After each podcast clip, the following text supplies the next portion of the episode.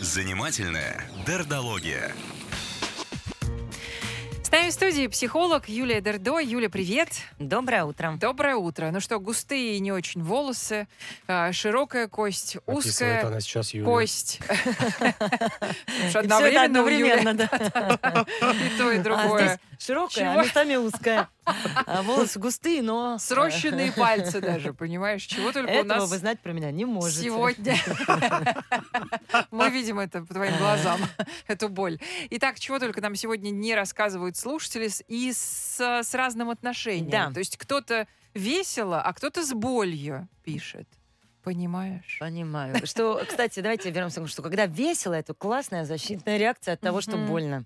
Но- Ага! То есть тоже больно?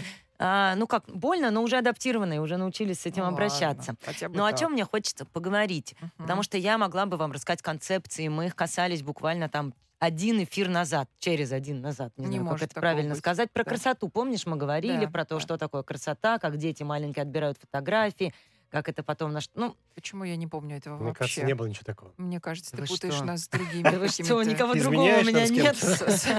с, Ромой и Наташей из другого какого-то места. Нет, нет, мы говорили, я сейчас вспомню и- вам напомню. А, говорили же мы, конечно, ну что вы, вот путаете Мне меня. все нравится пока, но продолжай. Хорошо. А мне о чем хочется сказать? О том, что сейчас говорить о том, что вот досталось это от родителей, это там от мамы, от папы, или как эти гены. Ведь за нами стоит не только мама, папа, дедушка, бабушка, а буквально тысячи разных генетических комплектов, которые в самых-самых разных вариантах образовываются. И по большому счету здесь мы на это влиять не можем. Да, А в психологии верно. интересно говорить о том, на что мы можем влиять.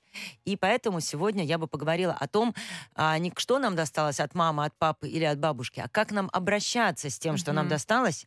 И самое главное, как обращаться нам с тем, что досталось нашим детям. Давай, И- может быть, мы послушаем, Давай, что нам рассказали сейчас Да. как раз сегодня интересного. А, не, пока не послушаем, прости, пожалуйста. Хорошо, мы послушаем Да. сразу как доказательство Мгм. того, о чем я Давай. расскажу, но пока Мгм. мне бы хотелось выделить два аспекта.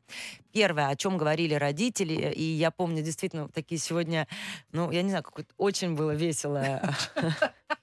Когда вот я сама такая, что легче там перешагнуть, чем обойти. А, И вот мои дети, вот они такие. И давайте поговорим о первом аспекте, когда детям достается то, что нам в себе не нравится, Мгм. Да, то, с чем мы какое-то время уже боремся, справляемся, и вот теперь, о ужас, да. я вижу это проявление в своем ребенке. Ну, например, мои родители такие худые, стройные атлеты, а я вот так вот с бачками, и я всю жизнь немножечко на диете, и вдруг я вижу, что а, мои дети тоже немножко так это округляются. Ну, Вот Андрей пишет, я своему сыну только косоглазие гипертонию передал. Вот, например. Или я а, действительно, у меня как-то там глаза вот э, косые, раскосые, куда-то это. И я научился это как-то скрывать, я научился с этим обращаться, что очень часто делают тогда а, родители со своими детьми. Они Мгм. начинают а, исправлять или скрывать в них то, Да. а, с чем борются в себе.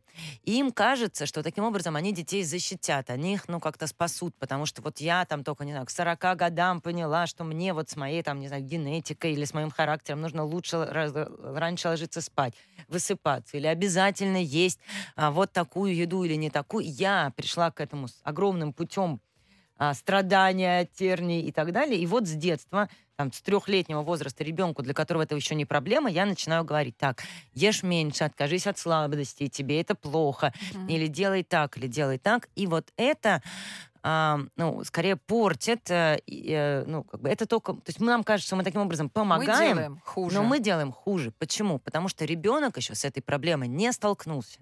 И, возможно, никогда не столкнется. И когда он видит лицо мамы или папы, которая вдруг а, смотрит, как ребенок берет печеньку а, или делает что-то, что ему нельзя, перекашивает ужасом, то ребенок получает вот этот акцент, что со мной что-то не так. То есть родители борются, не помогают не с моим недостатком, а Мгм. как бы со мной. И М. скорее это вызывает некое а, сопротивление. Задача родителя не исправить какой-то недостаток ребенка. Только давайте сразу договоримся, что мы не ну, не идем в крайности. Мы всегда помним, да, что черно-белое мышление не подходит для психологии. Это не значит, я Ни вас умоляю, не, не пишите подходит. мне, пожалуйста, что вот я вижу, что у ребенка, не знаю, косолапие, что мне теперь к ортопеду его не вести, с петельки специально, пусть так и ходит, я не буду с этим Мгм. бороться. Нет, конечно, это не значит. Но если, например, а, вы ведете его к ортопеду, он с этим там работает, носит специальные стельки. А, вот этим занимаетесь, но откладываем полностью вторую часть, где мы говорим, одевай а, юбочку подлиннее, или пусть брючкой твои стопы закроют, а, ставь ножки вот так, чтобы никуда не увидел, или аккуратненько спрячь их под стол, а то ведь это же плохо. То есть когда мы Да. начинаем свои такие адаптивные механизмы навязывать своим детям, то тогда ребенок это воспринимает не как мама мне советует, как с этим обходиться, не как папа меня любит и защищает, а как родитель говорит мне о том, что со мной что-то не так, как он меня не принимает. Давай послушаем, Давай. что нам рассказали сегодня. У меня отец молодо довольно-таки выглядел, и то есть мне скоро 50, а выгляжу я, ну, как все говорят, ну, дай бог на 30. Я и в 18 лет выглядел там на 12, когда пришел в военкомат, сказали, дитя, ты что тут делаешь? Когда родился старший сын, были живы его прабабушка и прадедушка. И вот когда он рос, дедушка наблюдал за ним и говорил, ну, у меня, говорит, правнук родился с высшим образованием. Ну, Высшее образование было, ну, у меня с мужем, родителей, дедушки моего. Вот сейчас мой старший сын учится в Санкт-Петербургском государственном университете, изучает иранскую филологию. Так что дедушка не ошибся. Бухнуть люблю, как батя. Всю жизнь он на заводе, но руки золотые и голова работала. Вот. И, и говорят у меня, и работаю вроде в авиации. Вот есть такая пагубная раз в две недели, так сказать, по-взрослому бухнуть, как батя покойный. Есть такая зараза. Парадокс. У мамы шикарные красивые руки, долевидная форма. И у нее как будто бы идеальный маникюр. У папы маленькие, кривенькие квадратики, ну, мужские руки. У меня, естественно, папины ногти. У мамы зубы просто идеально. Мне такое всё- У папы все уже пломбы, коронки. Угадайте, какие у меня зубы. Папы копна волос темные, вьются. Если- У мамы перышки, знаете, которые вот дунешь, и они вот развалились. У меня мамины. Мы с братом от отца взяли половину он, половину я. Отец был механизатор широкого профиля и шикарный гармонист, самоучка. Брат у меня взял от него, как бы, говорит, музыку. Я, как говорится, мне слон на ухо наступил. Я как бы все вот по технике от него взял. И что на сто процентов мы от него взяли, это зубы. Зубы, конечно, вот за это ему большое спасибо. Зубы правят нашим эфиром сегодня. И лишний вес. Почувствовала укол зависти. а, Кто-то у нас выглядит в в 50 на 30. Да, Вот эм, Василий, кажется. ух, ух. Мгм. Завидую сейчас кому-то. Ну, ладно, Ну, Василий. А ему приятно. Да. Давайте вернемся к тому. Вот действительно, мы передаем детям и свои а, прекрасные зубы, миндалевидные глаза, а также и, и, и все, и, все, что И нам всё в не себе то, не да, нравится. да. И дальше, как я уже сказала, главная задача не а, фокусировать на этом внимание, не говорить, спрячь свои ушки под волосы, а то вот у нас они у всей семьи лопоухи, это же надо как-то, значит, припрятать, или доклей себе ресницы, вот уж там Бог не дал, так не дал. Господи, какой... Нет, ну правда так родители часто говорят. Ну а что это такое? Они же из лучших побуждений так говорят. Я сейчас да, травмирую про это, да, такой травматичный материал выдаю в эфир. Так вот, какая задача родительская в этом месте? То есть а, отделяем то, что если вы знаете, что есть какие-то проблемы по здоровью, вы ими, конечно же, занимаетесь. А второй аспект, наша задача не скомпенсировать какие-то внешние достоинства или недостатки у детей, не научить их как-то прятать или скрывать. Наша задача а, помочь им с этим а, не то чтобы смириться, то есть вообще взросление человека и психическое, психологическое здоровье человека — это принять свою неидеальность, согласиться и научиться жить со своими Если ограничениями. Сами-то не научились Вот. еще. И самое главное, что когда я сама не научилась жить с каким-то ограничением, что ну вот как, как на какой бы супердиете я не сидела. Ну вот у меня достаточно спортивный тип фигуры, и вот идеально стройный, высокой, худой я не буду, потому что, ну, рост у меня все равно средний, да, и телосложение такое среднее. И моя задача согласиться с этим. Согласиться с этим, отказаться от мечты об идеальности, которая... Почему эта мечта об идеальности нами так владеет? Потому что есть вот это магическое мышление, что я живу, и как любой другой человек, я с чем-то со своей жизнью не согласна, мне чего-то не хватает. Не знаю, восхищенных взглядов мужчин а, или какого-нибудь а, там, сверхуспеха на работе или еще что-то. И тогда мне кажется, что если бы, если бы только я была на 5 сантиметров выше и там на 3 сантиметра стройнее, вот тогда Конечно. бы все, а тут вот мне просто, и я живу вот в этом, и согласиться со своими ограничениями о том, что я такая, и моя жизнь такая, и вот как я могу в ней жить и быть счастливой, вот этот мир с собой, он очень сильно помогает а, детям согласиться или смириться с чем-то. И задача не научить прятать там эти ушки и так далее, а просто честно говорить о том, что они есть, это так, а, и вот, ну, как бы ты такая, не в смысле, все, ты такая, и живи с этим. Мне, ну, как-то хочется описать, наверное, приведу ли, личный какой-то пример. Вот у меня, например, дочка, она а, вот, ну, так, скажем так, не танцует или не так телесно талантлива, как ее сестра. И вот как-то там, а, там 5 или там 6 лет назад, но я не Как помню, сестра? у нее есть двоюродная сестра, А. которая такая прям гимнастка, танцовщица, да, простите, не согласна. Я-то понимаю, о чем речь.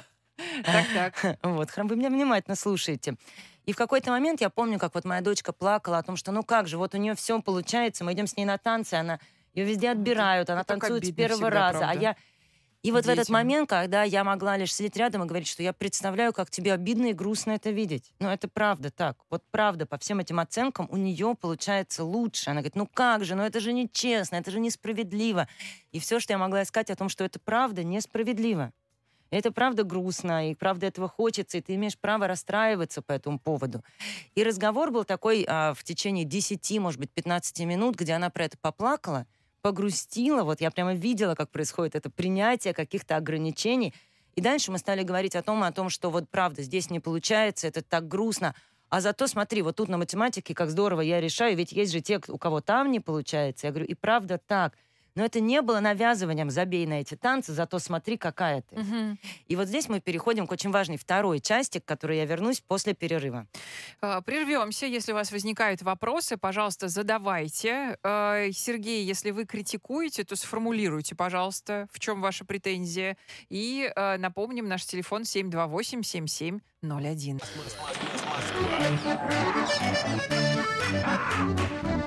Занимательная дердология. Психолог Юлия Дердо по-прежнему в нашей студии. Продолжается «Психологическая пятница». Сегодня говорим о том, какие гены передали вам родители и какие гены, как вы считаете, уже передали своим детям. Итак, а, поехали, ускоряемся, ибо хочется очень много сказать. А, Помню историю совершенно очаровательного мужчины. Вот я посмотрела Да, фотографию. да, а, правда. Юрий. Сейчас не как специалист, не как психолог, как женщина. Правда очаровательно. Мгм. Которому говорили, вот смотри, мы такие высокие и красивые, а ты ешь поменьше, тебе это не досталось. Мгм. Откуда берутся вот такие... ну, скажем, Родители? Да, родители или вот такие идеи. Когда я отношусь к себе объектно, когда Ага. я не просто любимый человек, а я некое все-таки средство. И у моего средства, вот я такой автомобиль, у меня есть достоинство, там красивые фары или что-то. И когда для меня моя внешность это некий аксессуар, который меня определяет, и я вижу ребенка, которому вдруг достались другой, другой тюнинг, я, скорее всего, впадаю в ужас. И от этого собственного ужаса и непонимания, как бы я справлялась, Мгм. начинаю вот таким образом критиковать. И вот это там, как объяснить детям, чтобы поменьше есть, как объяснить ребенку, что вот, ну, там, лопоушки, уши надо вот прятать. Сказать а, никак, вы скорее лишь ухудшите ситуацию. Ваша задача, а, во-первых, к себе отнестись по-другому и к детям, что внешность — это не аксессуар, это не а, какой-то объект, который чему-то помогает. Это вот такая, знаете, метафора, это отличие любимого человека. И мы Мгм. очень часто так смотрим на себя объектно, и хорошо, когда мы так смотрим на других детей или на своих детей не так. Иногда нам удается уловить эту разницу между своими фотографиями нынешними и детскими. Вот когда вы смотрите на себя сейчас, вы очень часто, и я в том числе, откуда я это знаю, я также смотрим на себя объектно. Ой, а я тут встала неудачно, волосы некрасиво Бант уложила на бикрень. а, бант на бикрень. И мы смотрим на себя вот так в дет... А потом смотришь фотографию десятилетней давности и думаешь, боже, ну какая дитя. я миленькая. Сейчас или там? А, там. И думаешь, ну что ж я тогда так вот, а я помню, как там, тогда, мне казалось. Вот когда мы смотрим на себя вот без этого страха или тревоги, или когда мы смотрим на ребенка из страха, нам, конечно, хочется его одергивать и говорить, похудей, по- накрасься, расчешись, переоденься. А бывает, что мы Не смотрим на ешь. фотографию вот так вот из любви. Когда мы видим вот эту, я не знаю, расстегнутую а, хлястик на пальто или там нечесанные волосы, и это такое отличие любимого человека. И вот задача а, и своих детей так любить, и себя вот не через а, внешний аксессуар, попытка его улучшить, чтобы он соответствовал какой-то оценке, а как признак любви. Если у вас есть очень-очень близкий или любимый человек с какой-то особенностью, ну, я не знаю, там, родимое пятно на лице, или, правда, какие-то ноги кривоватые, или косолапые. Я думаю, может быть знакомо это чувство, когда вы идете в толпе, вот на свидание, или на встречу с мамой, с папой, или к ребенку, и вдруг узнаете вдалеке эту косолапость или прихрамывание, Мгм. И вот нежность разливается по сердцу, потому что это знак любимого Родное, человека. да. Вы его таким образом распознаете. И самое обидное, что вот этот человек с этим родимым пятном, он наверняка его стесняется, пытается замазать, ему от этого плохо. И так хочется передать вот это ощущение, что это а, ну, как символ любимого человека, это распознавание, что это пятно, которое хочется трогать, целовать, рисовать на картинах. И вот это отношение к своему ребенку, не пытайтесь его улучшить. И не пытайтесь его обмануть, что этого родимого пятна нет, или что Мгм. ресницы длиннее. А что это значит для вас? Распознавание вашего, ну, как бы самого любимого. И тогда я знаю, что я такая, вот у меня тут волосы суховатые, тут уши, не знаю, а, а, с- как это, под- э, Лопоуши. лопоуши. Но как по этим ушам меня распознают мои родители? Как ими любуется там мой любимый мужчина или мой муж, и что это значит для него? И это часть меня. Не идеальная, но моя часть меня. И отсюда еще один момент, что когда к вам приходит ребенок и говорит, ну, мама, ну как же так, ты такая худая, высокая, а я такая кругленькая или какая. Не надо говорить ребенку, ну что ты, ты вообще не, не, не кругленькая.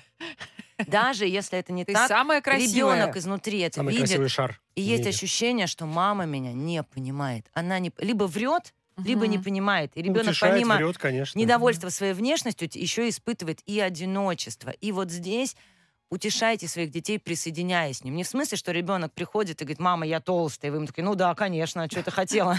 А жрал-то ты О том, что ребенок приходит и говорит, мам, вот я там такая, и вы можете сказать, что я представляю, как тебе видеть себя такой в зеркало. Знаешь, я тоже периодически недовольна своей внешностью. Я знаю, каково это быть недовольной своей внешностью. И Вот вот тяжело, если мама присоединяйтесь идеальна. к чувствам.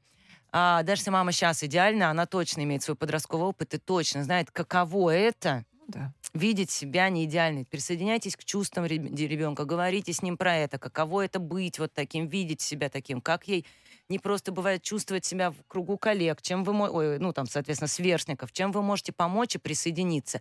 Пять минут оставляю на Вопросы, вопросы сейчас, да. а если коротко и того, задача не в том, какие гены оставили вам родители, и задача не в том, что вы оставили детям. Не исправляйте это и не оценивайте. Сочувствуйте чувствам и принимайте это, и давайте любовь тому, что есть. Давай. Значит, смотри, часто э, встречается ситуация, в, как, в которой э, мужчина и женщина разошлись, Мгм. женщина осталась с ребенком, Мгм. и ребенок растет, к сожалению, вылитый папа, да, Да. то, что у нас... э, И жене очень сложно, ну, разделить ее неприязнь к мужу и вот от этого внешнего вида ребенка, который еще может ведь и качества какие-то ну, перенять. Да, ты мне задала вопрос, который, конечно, за одну минуту не ответить. Но а, тут как бы... Посвятим этому следующую пятницу. А, нет, нет, давай, я Нет. постараюсь, если очень коротко, то а, когда я в ожидании от мужа немножко сама в детской позиции, что он мне что-то даст, или он чему-то... То есть когда я отношусь к мужу не как к мужчине, которого я выбрала любить, не как мужчине, с кем я готова разделить, а как родителю, который не удался, и я за до сих пор его за это не люблю, и вот у меня теперь как бы снова есть образ в виде ребенка, этого родителя, который мне опять не додает, я испытываю злость. Но если я к ребенку или к мужу отношусь не как а, к ресурсу, а как к человеку, с которым я выбрала что-то разделить, и это не сложилось. А вот теперь есть ребенок, он так похож, но что я могу ему дать? То есть это огромное внутреннее усилие, когда я окружающих рассматриваю не как а, исто- ну, источник любви для меня, а я становлюсь источником любви для них. Тогда, по большому счету, мне все равно, Думаешь, да? как они выглядят. Он иногда чавкает даже так же, как он. Прям так. Ну ладно. И когда мне надо, чтобы меня обслуживали, держали меня в голове и ради меня ели потише и наблюдали подвиги, когда я как бы за счет них Ага. хочу подрасти, а они чавкают и меня не учитывают, это бесит. А когда они чавкают, но это моя задача позаботиться об этом, как-то дать в этом месте любви и тепла, то это становится неважно. То есть все-таки мы смотрим, насколько я здесь повзрослела. Вопросы. Давай. А, как или когда может подросток научиться принимать себя? Тоже, конечно, не на минуту вопрос. А, Мы учимся принимать себя всю свою жизнь. И это задача не только подросткового периода. А мы каждый раз на каждом возрастном этапе разбираемся с этим заново, заново и заново. А подросткам сложнее всего просто в силу гормонального перестройства организма и психики. Это острое чувство критики, чувство стыда за себя и одиночества. И опять же, наша задача ни в коем случае не говорить «учись, учись, прими себя». Потому что он и так себя не принимает. Ему еще говорят, что «прими себя», он понимает, что, блин, я еще это делаю плохо. Будьте рядом с подростками и говорите с ними о том, что не принимать себя и стыдиться — это нормальная часть твоего возраста, и все через это проходят, и то непринятие, которое ты испытываешь, абсолютно нормально и очень болезненно. И я сочувствую тебе в том периоде, который ты проходишь. Это будет большим подарком, чем задача нагрузить его принятием, которого он пока выдать не может. Ну, потрясающая дочка Екатерина, я же ее видела. Э, муж ленивый и нерешительный, любит uh-huh. плыть по течению, но очень добрый и спокойнейший. Сын его копия. В силу того, что сын еще подросток, у него энергии больше. Но я панически боюсь, пишет Мария, что он по жизни будет как папа. Жаль, что даже кусочка моего шила сыну не передалось. Это можно ли как-то исправить или смириться и отстать от сына? А, тут нужно понять, что а, вы меряете по себе. Вот у вас столько энергии, и вы смотрите на мужа, думаете, боже, не дай бог, я бы стала такой, как бы я жила, вам от этого страшно, вы думаете, как же будет жить сын. А поверьте мне, мужу вашему в порядке, и вашему сыну будет у него чудесная гиперактивная жена, которая будет в тревоге решать все вопросы. Он будет добрый, скорее всего, счастливый, да еще и подстрахованный со всех сторон. Вы поверьте, этот ужас ваш внутренний, когда вы представляете, как вам с вашей адаптацией не дай бог бы оказаться в их психическом устройстве. У них устройство другое. Еще один вопрос, но такой тоже. Давно интересно, передаются ли по наследству, возможно, через поколение, такие черты характера, как трудолюбие, героизм, эгоизм и прочее. Здесь сравнивает Рашид, дедушек и бабушек, э, и нас, которые вот тут, значит, беззаботные жизнешки в теплых квартирешках со всеми удобствами. Очень коротко отвечу. В психологии сейчас рассматривается такая триединая модель био, психо, социальная, где мы говорим о том, что помимо биологических непосредственно клеточек, которые передаются нам по наследству, влияет еще психологическое устройство и климат лично человека, а также социальная среда, да, вот эта теория поколений, все, что происходит в социуме, когда мы растем. И все это рассматривается только в комплексе. Поэтому даже если что-то до единой, так вот, знаете, как э, клонирование ДНК передастся, психическая социальная модель будет другая, человек все равно будет другой. Спасибо огромное. Психолог Юлия Дердо была с нами.